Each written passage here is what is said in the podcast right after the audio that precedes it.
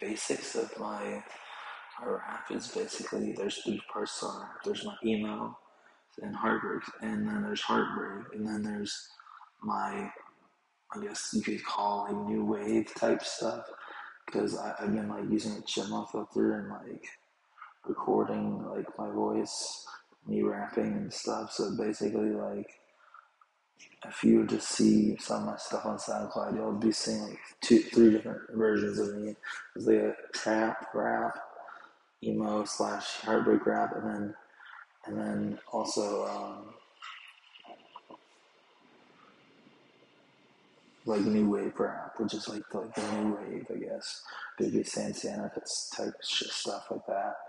But like so, if I would have to describe this, my this podcast in one word, just have to say rap because this is what we're going to be mainly talking about. And so I I I thank everyone for listening in, and also shout out to Flamingo and D Dog. They're my my top supporters and and also my dad and my mom, of course, because they uh, support me like ma- majorly.